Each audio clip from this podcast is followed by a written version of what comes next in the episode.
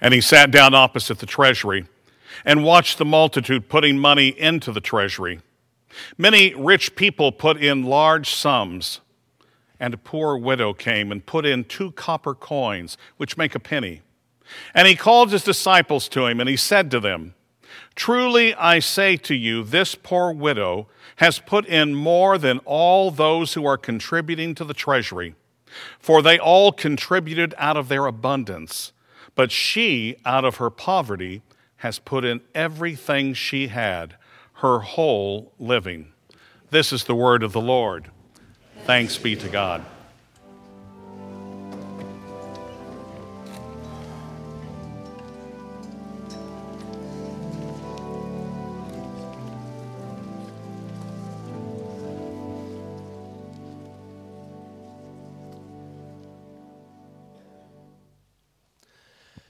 Trevor Hahn is 42 years old. He stands about 6'2, big, strong guy. He grew up in Fort Collins, Colorado, and he loves the outdoors. Loves backpacking, hiking up in the mountains, whitewater rafting. I mean, that's just a, a great joy of his. But all his life, he has struggled with his sight. He had macular degeneration as a young child, and it continued to grow worse and worse. Up until 10 years ago, he was still driving. But in the last five years, glaucoma has set in, and now he can no longer see anything but light, but he cannot see any shapes. I mean, he is he's blind. This made it quite a challenge in his life after being so very active and doing things. And he and his wife attended a conference in Fort Collins uh, more than a year ago now called No Barriers USA.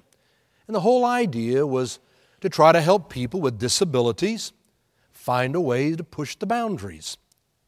Find a way to be able to do more than you think you can do to embrace life, to live life fully.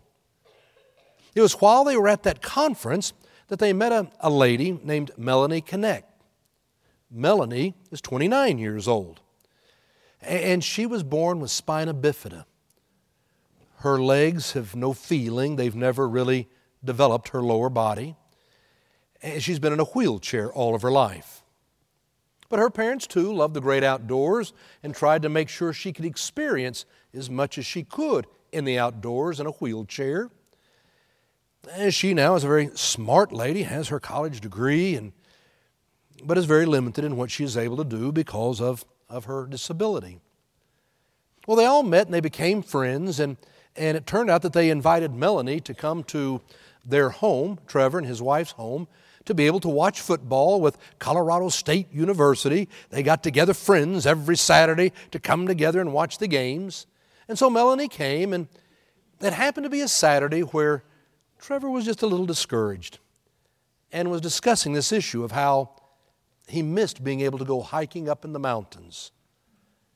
And while he was discussing this, Melanie had an idea and she said, Look, you have the feet, I've got the eyes.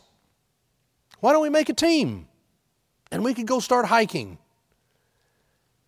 They thought, well, maybe that would work. Maybe that isn't such a crazy idea. So they started working on a, on a harness, kind of a backpack, that Melanie could sit in and look over Trevor's shoulder. And, you know, she is less than five feet tall by far because of her illness, uh, rather small in stature. And so Trevor was training, and Trevor was training. They were able to get out and start hiking, and they had to start practicing because she would then be able to say, uh, There's a boulder on the left, uh, there's a cliff on the right. and they learned to develop additional language for how serious this was. Uh, on the right, it's a hospital. No, on the right, it's death. How do we kind of know just how serious this challenge really is? And she would begin giving him what to do. And he could use his sticks as they went along. They found they could begin navigating the trails pretty well. However, she didn't think about how important it was to watch the sticks overhead. They've run into more than a few branches, but they're getting the hang of it. But she's not supposed to just navigate. The whole idea is to be able to be up on the side of a mountain and she begins to say, Trevor, We're up looking out over a valley, and all the aspen trees, they're turning gold and yellow. It is beautiful. They're on fire. Or there's snow on the mountain peaks. It's beautiful, white against a blue sky. She describes what she's seeing things that he used to see, that he can conjure up in his mind, and he knows what it's like to be up on the mountain and looking out and seeing all those things. Their goal as a team is to actually hike a 14er. Now, that is, you hike a mountain that is 14,000 plus feet tall. That's kind of the gold standard for being a hiker. Can you conquer a 14er? And that's what they intend to do together. It was Trevor who said, You know, when we're out on the trail, we both have a purpose. We have a responsibility to each other. And it was Melanie who said, You don't have to have feet and you don't have to have eyes to be able to hike. No, he's the feet, I'm the eyes. We do it together. We're the dream team. We're going to the top of the mountain. And I thought, that's what a commitment Sunday is actually all about. It's about you and I coming together and each of us saying, I'm the feet and I'm the eyes. Together, we're the dream team and we're going to the top of the mountain. We do it together because each of us has something to be able to offer to the other that makes it work. This morning, I, I want to continue on with the sermon series, You Are Enough. For more than a month now, we've asked you to take a cup home and to start each day by saying, The Lord is my shepherd, I shall not want. My cup overflows. It's the 23rd Psalm. So often we look at all that we lack rather than all that we have and how we have been blessed. My cup overflows. And out of those blessings, God is able to use me to do significant things, to make a difference, to live a life of meaning. Because you are enough. It's why I like our scripture lesson this morning, which is probably one of the more famous scripture passages in the Bible. The story, we call it the widow's mite. You find it in the book of Mark. And it's a very short story, only four verses long. And it's a story about how Jesus and the disciples are in the temple and they're people watching. I kind of like that. They're in the temple watching people come by placing their offerings there in the temple. Now, I like people watching. I mean, I like it. I, I, if I go to the mall, I guarantee you I've gone to watch people, not to go shopping. I'll let Marcia do the shopping. I'll go sit down and I'll watch the people. And it's sometimes fun. That's what Jesus and the disciples were doing. They were in the te- temple, they were watching people. And Jesus suddenly says to the disciples, Do you see that widow? She's poor. What she did was significant. Now, I want you to stop and think about how the Bible was written. In Jesus' day, they didn't have paparazzi running around following Jesus everywhere saying, What did you just say? What did you just do? There were no iPhones to record everything. Today, you can't do anything without being recorded.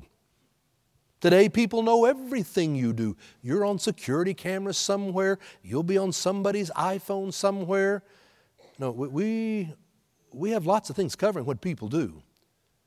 If you were famous, the paparazzi is hanging on every word, everywhere you go. Not in Jesus' day. Now, after Jesus is crucified and ascends into heaven, it is 25 years. 25 years later, we believe Mark sat down and said, I think I'm going to write a, a book that talks about the stories of Jesus. 25 years later. And a group of people start getting together people who had been with Jesus, people who had seen the things he had done or heard what he said. And Mark said, Tell me about what you saw. What did you hear? And he's collecting all these stories. And then Mark has to decide what do I believe is the most important to write down. If you flip over to the book of John, at the end of the book of John, John writes in his, And these are the stories of Jesus. But they're not all the stories of what he said and did. If we were to write down everything he said and did, there wouldn't be enough books in the world to hold it all. No, you can't write it down everything. You got to decide what's most important. So when Mark sat down with this material 25 years later to say what matters, he included this short story about a widow and her gift in the temple. Why? Because she was someone who did not have position or power or great wealth. And yet Jesus wanted to say what she did matters. It was significant. She was enough. The disciples, they weren't people of power. They weren't people of influence. They weren't people of wealth. They wanted to hear this because everybody wants to believe that what they do matters. You are enough. I want us to think about the widow this morning. And there's just two things I want us to think about. I've always loved this story, and I, like to try to think about how a story comes together. Why did this widow go to the temple and make this offering? I don't know for sure, but I would think it's because she really was proud of her heritage to be a Jew. To know that she was part of a family that goes back to Abraham and Isaac and Jacob and Joseph, 1,500 years. She was a part of this family a part of this temple that was incredible. She wanted to be a part of something bigger than herself. She wanted to be a part of caring on something bigger than herself. She may not have had a lot of means or power or influence, but that didn't keep you from being a part of this incredible family history, of being a part of something bigger than yourself. You and I live in a world where we are encouraged to let it be all about me. To say it's more than just about me. You know, this last week was, was an exciting and yet a disappointing week if you're a Houston Astros fan. Being born and raised in Houston, I told you last week how I was cheering for my Astros growing up there in Houston. And, and you know, what a strange World Series where the home team never won a game. If you were the home team, you lost. And the sad thing was, Houston had four home games. So we lost by one. And we, it was a great series, and we did well, and, and it was exciting. But now that that is behind us, I can turn and focus on basketball, and I can focus completely on football. And, you know, I enjoy cheering for all my football teams, college and pro. I've always cheered for the Dallas Cowboys, and there are some others I cheer for, but I grew up in Houston. I always cheered for the Oilers, and now it's the Houston Texans. And it's easy to cheer for the Houston Texans right now because of their quarterback, Deshaun Watson.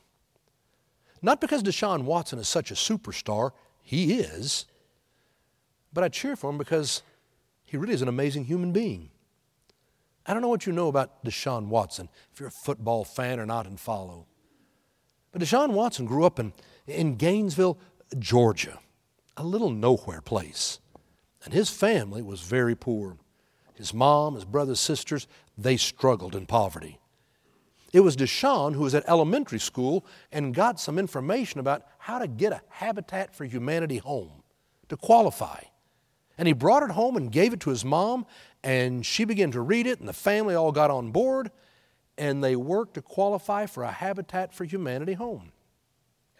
Now, it was Warrick Dunn, also a great running back in the NFL, who started a program I told you about, Home for Christmas, in which he would furnish homes like a Habitat for Humanity home for people who were getting this new beginning. And I mean, you know, you move into this home, well, how do you stock the pantry? What about a hose to water the grass, a lawnmower to mow the grass, or all these kinds of things? He provided all of that when somebody got a new home. And so this happened to the Watson family. Deshaun Watson was 11 years old when they got their home, and he said, That changed my life. It changed my life. Because suddenly I had my own room.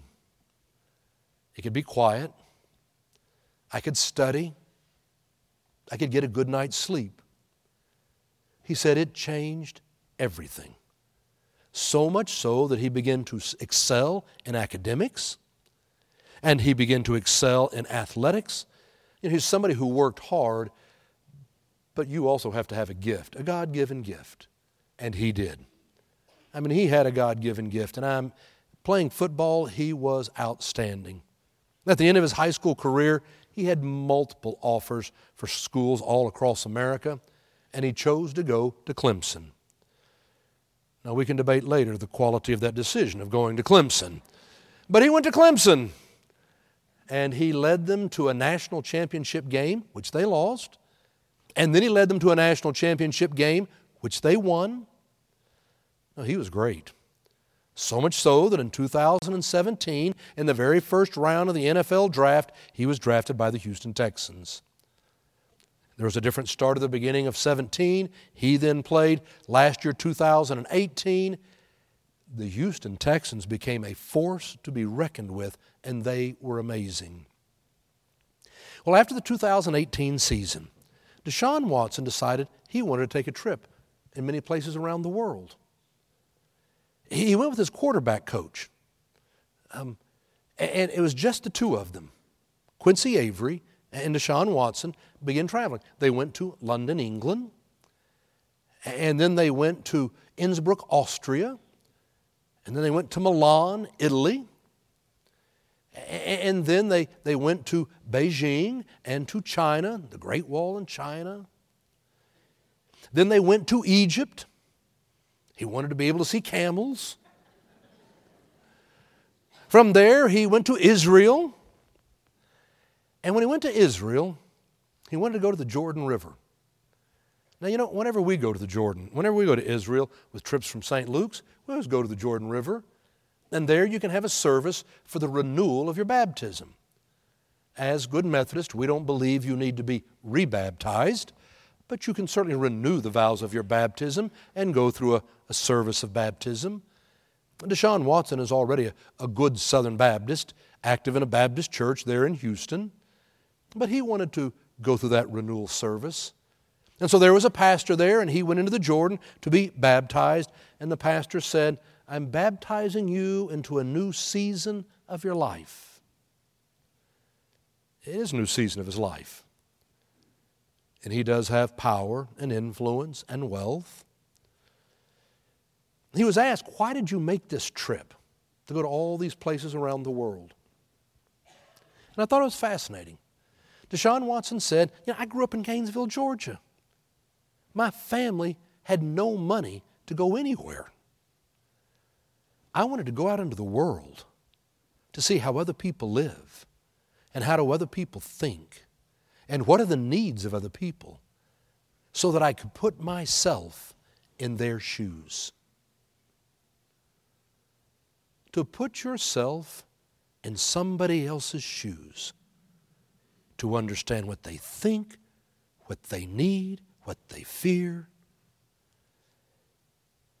It's something because of his faith he has always been doing. He's just expanding his understanding. He's always done that because I've watched him before in a football game when he scores a touchdown. You know, now we get to have all these fancy dances back in the end zone. And, and they're fun, but I've seen him score the touchdown and he runs back to the railing around the, the stadium. Now, a lot of players do that and they jump up on it and people beat on them in order to celebrate with them. He didn't go back there so people would celebrate him.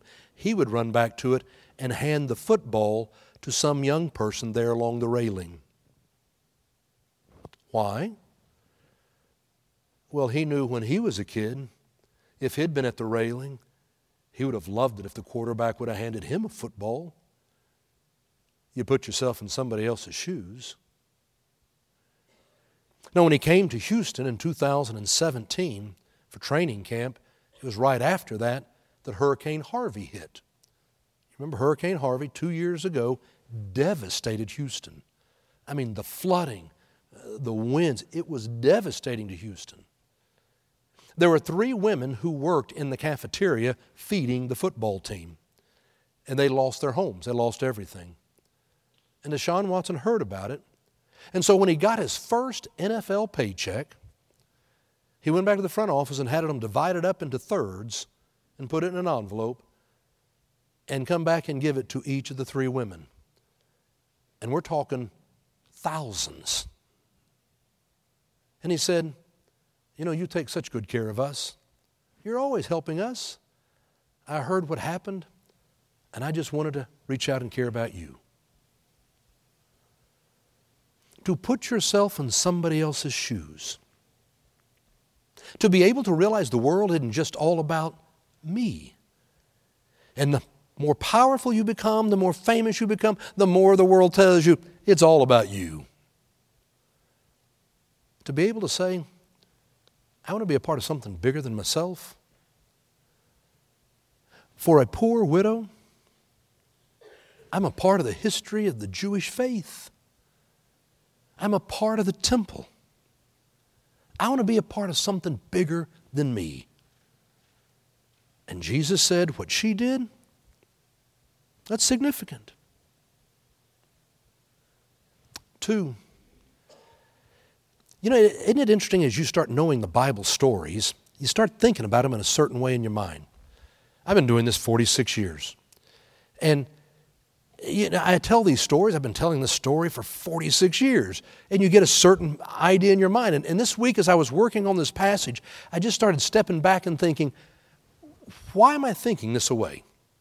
For instance, when I think about the widow's mite, I think about a widow.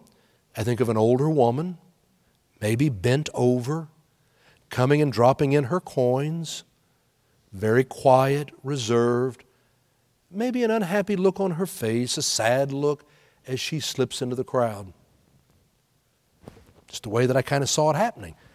When you read the scripture, it doesn't say that at all. It just simply says she was a poor widow. Now, in Jesus' day, there were many young widows. Many young widows. Maybe it was a young widow who showed up in the temple and she's standing tall and straight. And she comes to make her gift, and she's thinking, I am a part of the history of the Jewish family, and I am being a part of the temple. And she makes her gift, and she walks off with a smile on her face because she did something significant. Why wouldn't I ever think that?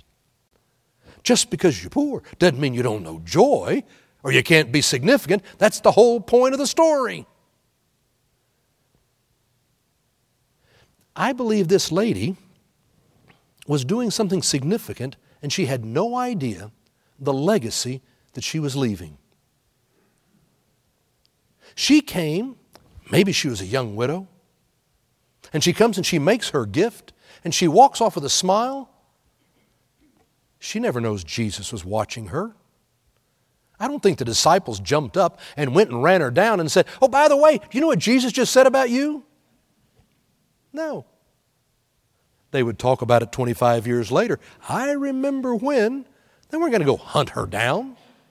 Because the gospel gets written 25 years later, this widow would never read the gospel of Mark and know she was included in the Bible. Have you thought about the fact that we don't even know her name? Nobody went up to go interview her. So who are you? No. She was someone who went and did something that was significant, and Jesus said that was important. That mattered. We don't know her name, and she has no idea the legacy that she has left. 2,000 years later, we're still telling her story. For 2,000 years, she has inspired people. She never knew it. And I got to thinking, that's really what happens to us as a family of faith. You and I, when, when we have this youth program, and we bless our youth, and you touch somebody's life who's feeling bullied in school or feeling alone, and we're there to care and give them a vision for the future, who knows what happens when they grow up? And then they have their own family and their own children, who then it affects their children. Or our children's Sunday school class. I was a part of a baptism yesterday, and, and mom and dad had been teaching their little three year old how to sing every day Amazing Grace. Little three year old, she could sing Amazing Grace. And then we said the Lord's Prayer. She helped lead us in the Lord's Prayer. And I thought, she is going to grow up in a spirit of faith. This is going to affect who she is as an adult, which will affect her family, which will affect another family. We have no idea all of the legacy. I think about what we do in all of our after school ministry and our mentoring. You bless a child who then is going to bless a child, their children, who may change their children. You have no idea where it goes. Our mobile meals routes that we run, the people that we feed. I think you and I are about the business of sharing God's love and bringing hope in this world, and we are creating a legacy of which we will never see the end or the ripple effect but it's knowing that we are about the business of sharing God's love because we believe it is the right thing to do, to be a part of something significant, and knowing that God is going to use all of our efforts to truly help change this world. I was reading the story of a lady, uh, Kama Amanaga. Kama Amanaga. She was born in 1902 in Oahu. She was of Japanese descent. Right after she was born, her mother passed away. When she was 10 years old, her father passed away, leaving her an orphan. And she was living in a Japanese community, and they began taking care of her. One family would take her in, and for a little while, then another family for a little while. Family one, finally, one family who was rather poor took her in, and she lived with them for a couple of years. But it was so hard with another mouth to feed, and it was a very difficult situation. It was a Methodist minister who aware, became aware of Kama and actually got her into the Susanna Wesley Orphanage there in Oahu. And once she was there, it changed her life. I mean, now she had her own bed, now she had clothes to wear, food to eat, she was safe and warm. But it was Reverend Daniel Kleinsfelder, Reverend Daniel Kleinsfelder, who was responsible in the Methodist Church for making sure that places like the orphanage were well taken care of, the kids were all being properly treated, and he would go around to these different kinds of ministries of the church. And he showed up one day at the orphanage, and whenever he would come, he'd always bring candy in order to kind of share with the kids some sort of a special treat. And he showed up that day, and, and he had the candy, and he's giving it to the kids, and boy, they're excited and grateful. But then he comes along and he comes to Kama to offer her some candy. And she straightens up and she was very calm and poised and she said, No, thank you. I don't need any candy. I need a family. And Daniel stood there looking at this young Asian girl standing before him. And it was like he heard God speak. He got word to his wife that he was bringing a guest home for dinner. And thank goodness she didn't mind. And he brought home this 14 year old girl. He had two daughters. And these three girls all hit it off together. And they hit it off so well, she never went back to the Susanna Wesley Orphanage. She continued to live with Daniel and his wife, and they would adopt her. They would legally adopt her. And so Kama grew up in this family. And now she really was in a safe, warm, happy place with a family. She went to school. She was able to do well. She grew in her faith. She became baptized. She became a Christian, joined in the church. She became a lady of faith and, and a lady of passion and smart. And when she was 20 years old, she went to a church social and she met this man, Hirotaro. Hirotaro. And she said he looked so handsome and dashing. And he, he just really made her heart flutter. And they soon began to date. And before long, they were married. And it was a little more than a year later, they had a son. Now, they decided they wanted to name this son, both of them immediately knew, they wanted to name the son after Kama's adopted father. And so they named him Daniel. Not a very Japanese name. They named him Daniel. Daniel Inouye. Hiratara and Kama Inouye. They raised their son in a home of faith. He got a great education. They kept talking about how important it was to give back. He decided what he wanted to be when he grew up was an orthopedic surgeon. He started studying medicine, being involved in hospitals. And then 1941 came along, and the Japanese bombed Pearl Harbor. Daniel immediately went down to enlist. But if you remember in the United States, we would not accept Japanese Americans into the service. We were afraid they would somehow support the homeland and not their country. And so we would not let him serve until 1943. And finally, we agreed to let Japanese serve in the American forces. And he was sent to Italy to some of the fiercest fighting. He served with valor and heroism. And he had made it all the way through to the last sweep, kind of near the end of the war and they were in a fierce fight, and he was shot in the arm, and it was so bad that they had to amputate his arm.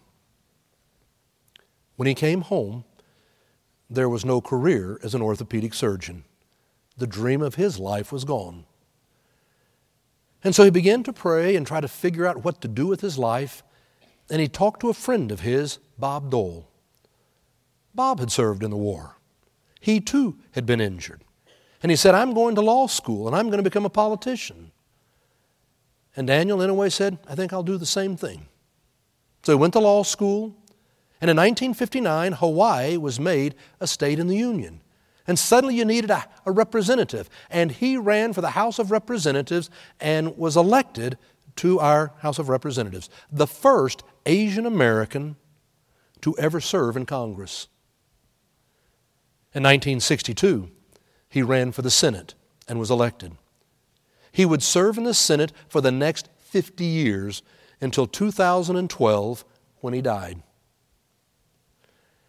The fascinating thing is, while he served in Congress, the person he enjoyed working with the most was Bob Dole, of course. But remember, Bob Dole was a Republican, and Daniel Inouye was a Democrat.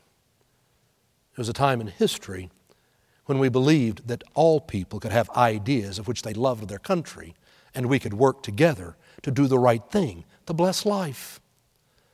And that's what he did. He became president pro tem in the Senate, the highest ranking Asian American ever.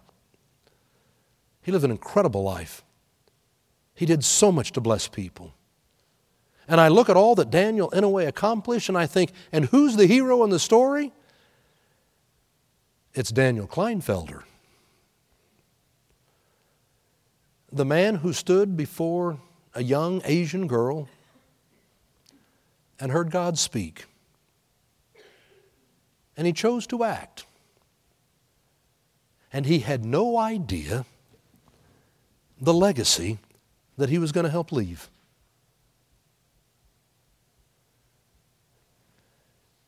That's what we do. Because of a love for God, a love for His church, we make our commitments because we want to bless life. And we have no idea the legacy that we will leave in the years and the generations to come.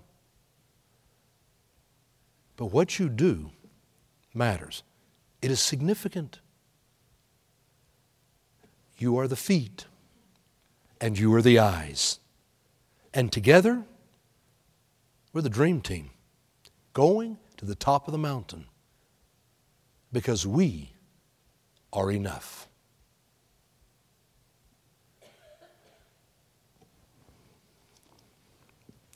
It's in the name of the Father, and the Son, and the Holy Spirit. Amen. Let each of us lift up our own silent prayer.